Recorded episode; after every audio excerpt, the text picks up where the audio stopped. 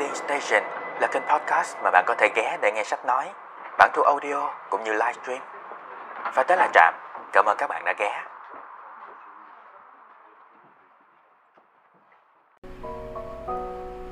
Xin chào mọi người đã ghé Trạm. Hôm nay chúng ta sẽ lắng nghe quyển sách Con chim xanh biết bay về, tác giả Nguyễn Nhật Ánh. Phần 1 Quán chợ À sorry, quán chợ Chương đầu tiên. Tôi gửi chiếc cúp 81 ngoài cổng chợ Nguyễn Tri Phương. Cẩn thận nhét thẻ xe vô bóp Rồi lật đật vòng qua hàng rau, hàng cá Đi thẳng đến gian gia cầm của chị Dần. Từ chỗ rẽ Tôi đã nghe thấy tiếng nói quen thuộc của chị Trước khi thấy mái tóc búi gọn gàng Hiện ra sau giỏ cần xé Đặt bên tay trái chị trên chiếc sạp gỗ được ghép từ những mảnh mảnh ván trắng chắc, lúc này đang lắc đẩy, rắc đầy lông gà lông gà. Hôm nay có mưa buổi sáng. Tôi vẫn một tay ván gấu quần, vừa đảo mắt nhìn xuống chân, để tránh những vũng nước động lấp lánh nắng. Thời trung học, tôi rất thích dẫm chân lên những vạt nắng lung linh đó, để ngắm nó vỡ ra chốc sau lại hiện lại. Rồi lại vỡ ra. Khi có bàn chân nào đó đằng sau tôi, tiếp tục nghịch bước trong vũng nước. Nhưng bây giờ thì tôi đang vội. Tôi cũng không muốn làm ướt đôi giày mới mua tháng trước bằng tiền vay của nhỏ bạn cùng phòng trọ. Mà đến hôm nay, tôi mới trả được phân nửa tiền. Đó là một đôi giày màu đen mũi tròn phối khóa cài mà bọn con gái tuổi tôi bây giờ rất thích mang. Có lẽ do loại giày này phù hợp với nhiều kiểu trang phục, các loại váy, các loại quần tây, kể qua quần jean hay là quần, quần jean lửng hay là quần jean ống rộng. Đặc biệt nó đem lại cho các cô gái một cái vẻ trẻ trung, khỏe khoắn. Chị dần nhoẻn miệng cười khi nhìn thấy tôi. Lấy gà hả em? Dạ. Chị thò tay xuống dưới gầm quầy, Lôi ra ba con gà đã làm sẵn, Nhét vào trong bịch ni lông. Của em đây. Tôi móc tiền ra trả và xách bịch gà lên. Cảm ơn chị. Động tác của tôi và chị lặp lại giống hệt ngày hôm qua và những ngày trước. Mẫu đối đáp giữa người mua và người bán Cũng chỉ gói gọn trong bốn câu vỏn vẹn. Hôm nào vui miệng thì thêm được hai câu. Sâm khỏe chứ hả em? Dạ, anh vẫn khỏe. Tôi ghé lấy gỗ Tôi ghé Sorry. Tôi ghé lấy gà chỗ chị Trần Vào 8 giờ sáng mỗi ngày Bất kể nắng mưa. Chợ Nguyễn Tri Phương nhiều người bán gà Nhưng Sâm bảo tôi chỉ được mua chỗ này. Chỉ mua gà ở nhà chỗ chị Dần thôi nha Cô không có được tùy tiện mua chỗ khác à. Hôm đầu tiên giới thiệu tôi với chị Dần Trên đường về xăm dặn tôi kỹ lưỡng. Gà chị Dần rẻ hơn chỗ khác hả anh? Mắc hơn. Tôi mở to mắt. Chưa kịp hỏi tiếp thì Sâm nói luôn. Nhờ để giải đáp thắc mắc trong đầu tôi. Nhưng mà ngon hơn. Em thấy trong chợ có nhiều chỗ bán gà ta mà. Gà ta thì nhiều chỗ bán. Nhưng gà chỗ chị Dần ngon nhất. Ừ, Sao anh biết? Ăn thì biết. Tôi ngồi sau lưng Sâm Ngậm tâm khi nghe anh đáp trả lời cọc lóc. Tôi là đứa bướng bỉnh. Nếu là trường hợp khác thì tôi đã cự lại. Nhưng Sâm là sếp tôi. Tôi đi làm cũng chỉ được 10 ngày. Không biết bị đuổi việc lúc nào. Như đoán được tâm trạng của tôi Sâm nói. Bằng tay, bằng mắt, cả bằng mũi Tóm lại là bằng chật chát. Nói khác đi là bằng kinh nghiệm. Ai cũng có thể đoán biết gà ngon gà chở Tất nhiên Cuối cùng vẫn là phải kiểm tra bằng miệng. Vị giác sẽ đưa ra kết luận cuối cùng. Ừ, Vậy anh ăn hết mười mấy con gà ở mười mấy chỗ bán trong chợ Nguyễn Chi Phương hả? Để quyết định chọn mua gà của chị dần sao? Gần như là vậy. Tôi biểu môi sau lưng xăm. Quá lãng phí. Ăn 10 con gà. Để từ đó bán được hàng trăm con gà, Thì không thể gọi là lãng phí. Sâm nhún vai. Thực ra tôi chỉ ăn đùi gà hay ức gà thôi. Đâu cần phải ăn nguyên con gà mới biết được chất lượng của nó. Ý anh muốn nói là chỉ cần nhìn một giọt nước còn người ta có thể suy ra cả đại dương hả? Tôi không có nói văn hoa như vậy. Anh vừa nói đó Vậy tôi là người có tài nói những điều mà tôi không nghĩ. Trâm cười khẽ. Nụ cười mà tôi rất ghét. Tôi ngồi phía sau, Nhưng tôi vẫn hình dung ra cái nụ cười nửa miệng của anh. Đó là nụ cười rất khó nắm bắt. Nó nửa như đùa giỡn, Nửa như dẻo cợt Sâm là con người nguyên tắc. Anh không có kiểu nói năng khéo léo, Mềm dẻo để lấy lòng người khác. Hai tuần đầu tiên Tôi rất ác cảm với kiểu ăn nói đó. Đến mức có lúc tôi đã nghĩ đến chuyện bỏ việc. Rất may, Qua tuần thứ ba, Lòng tôi chịu đi. Tất nhiên, Mãi rất lâu về sau, Khi những cuộc trò chuyện đã trôi qua Và tôi tái hiện lại trong đầu, Thì chúng đã mang một dáng vẻ khác. Ít gây cấn hơn. Tôi mới nhận ra, Sâm không đến nổi tệ lắm những điều anh nói cũng chẳng có gì sai. Nhưng ngay lúc đó thì tôi rất khó khăn để bắt mình bình tĩnh. Tôi cứ rơi vào cảm giác thèm gây gỗ. Có cả tỷ lý do để con người ta nổi điên lên với chung quanh. Tôi là cấp dưới của Sâm. Đó là lý do đầu tiên. Ở thế yếu Nên tôi không thể cãi nhau tay đôi với anh. Sau này thì tôi hiểu đó là do tôi tự nghĩ thế. Là do tôi tự trói tay trói chân mình. Giống như một kiểu tự kỷ ám thị. Trên thực tế, Nếu như tôi cãi nhau với Sâm cả ngày, Chắc anh cũng chẳng hề khó chịu. Tôi nghĩ Sâm thậm chí còn thích tranh luận, Vì anh xem đó là cách để anh dạy việc cho tôi. Nhưng có lẽ Do chính nhưng có lẽ lý do chính khiến tôi bật mình Là tôi luôn đối lý trước Sâm Làm gì có chuyện một cô gái học việc Hiểu biết hơn người quản lý cô ta? Tôi tự ăn ngửi mình Và phát cáu lên với ý nghĩ đó. Hôm đó, Sau khi rời khỏi chợ Nguyễn Tri Phương Sâm chở tôi đến chợ Bến Thành, Len lỏi qua các gian hàng trái cây, Ngập tràn màu sắc.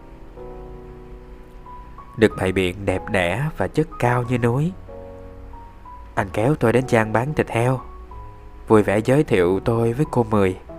Một người phụ nữ về sau tôi khám phá cả đời, Chỉ thích mặc quần lụa đen Và áo vải bông sặc sỡ.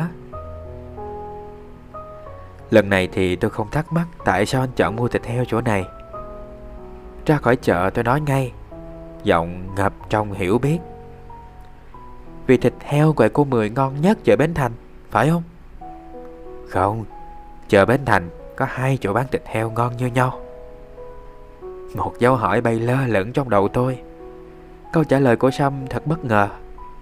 Có cảm giác tôi luôn luôn bị hố khi nói chuyện với Sâm. Cái cảm giác của người bước hụt chân. Rất may lần này anh không thốt ra tiếng cười đáng ghét.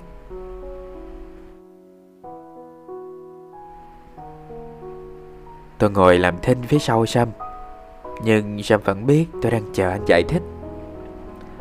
Chọn một người bạn hàng tất nhiên vì chất lượng món hàng. Nhưng trên hết là ở chất lượng người bán món hàng đó. Chất lượng người bán? Anh không nói nhầm đó chứ. Chất lượng thịt heo, thịt gà Anh có thể kiểm tra bằng miệng. Chứ chất lượng người bán anh kiểm tra bằng cái gì? Cũng bằng miệng. Anh cắn họ hả?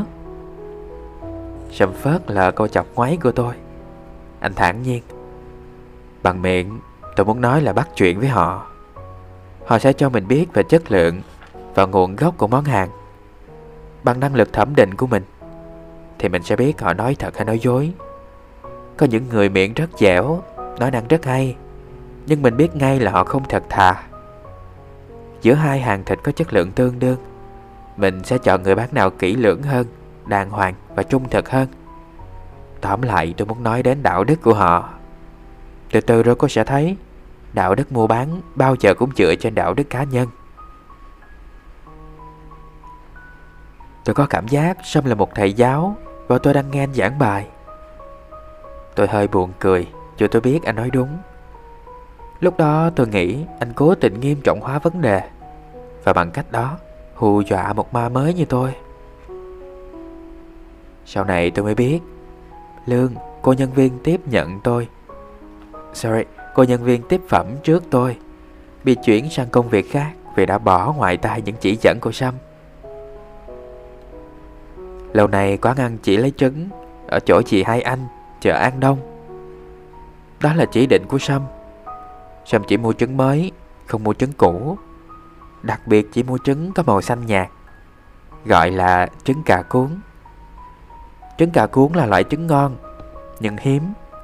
Trong một thúng trứng chỉ có chừng 10, 20 quả loại này.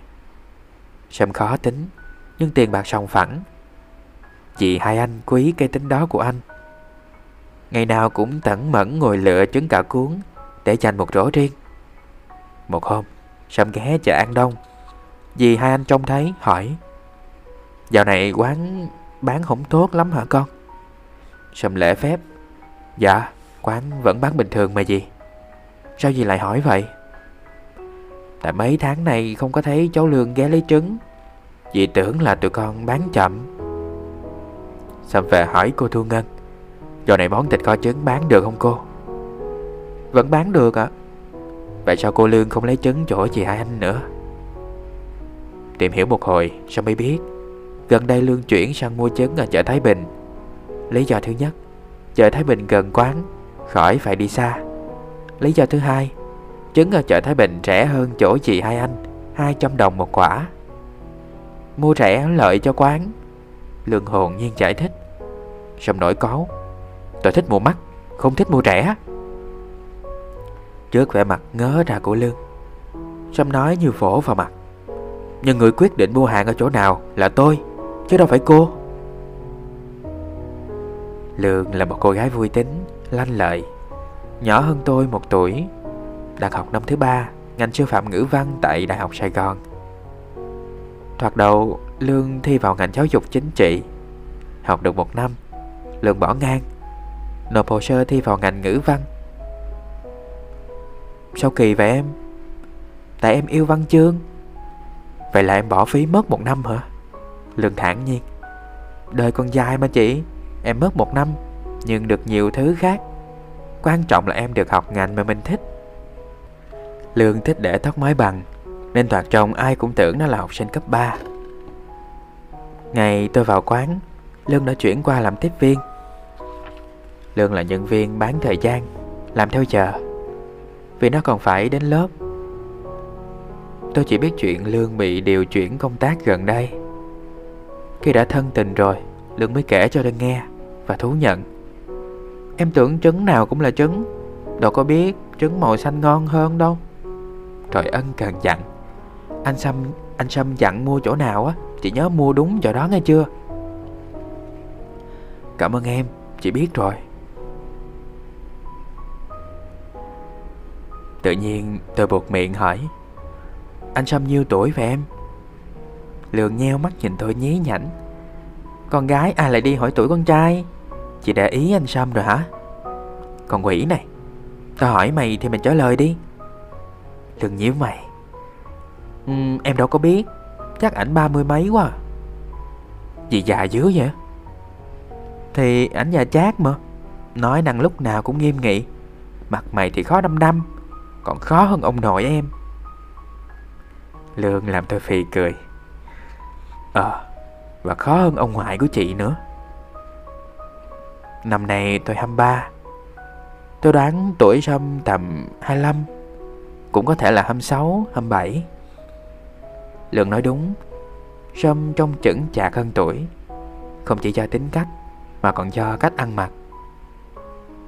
Tôi, Lương Và các nhân viên của quán Bao giờ cũng đi làm sớm hơn quy định khoảng 5-15 phút Để vào nhà tắm thay đồng phục của quán.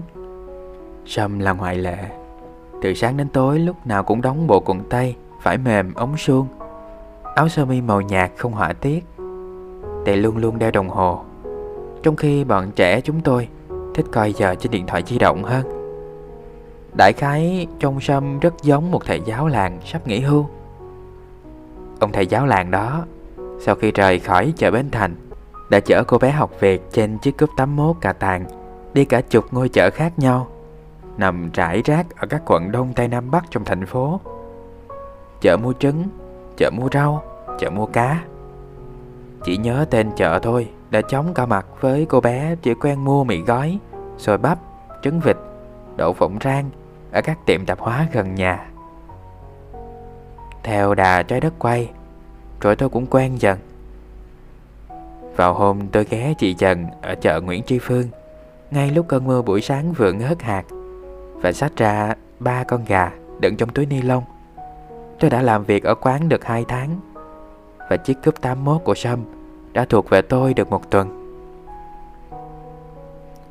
Và đó là chương đầu tiên của quyển sách Con chim xanh biết bay về, Tác giả Nguyễn Nhật Ánh. Cảm ơn các bạn đã ghé chạm. Hẹn gặp lại ở chương sau. See ya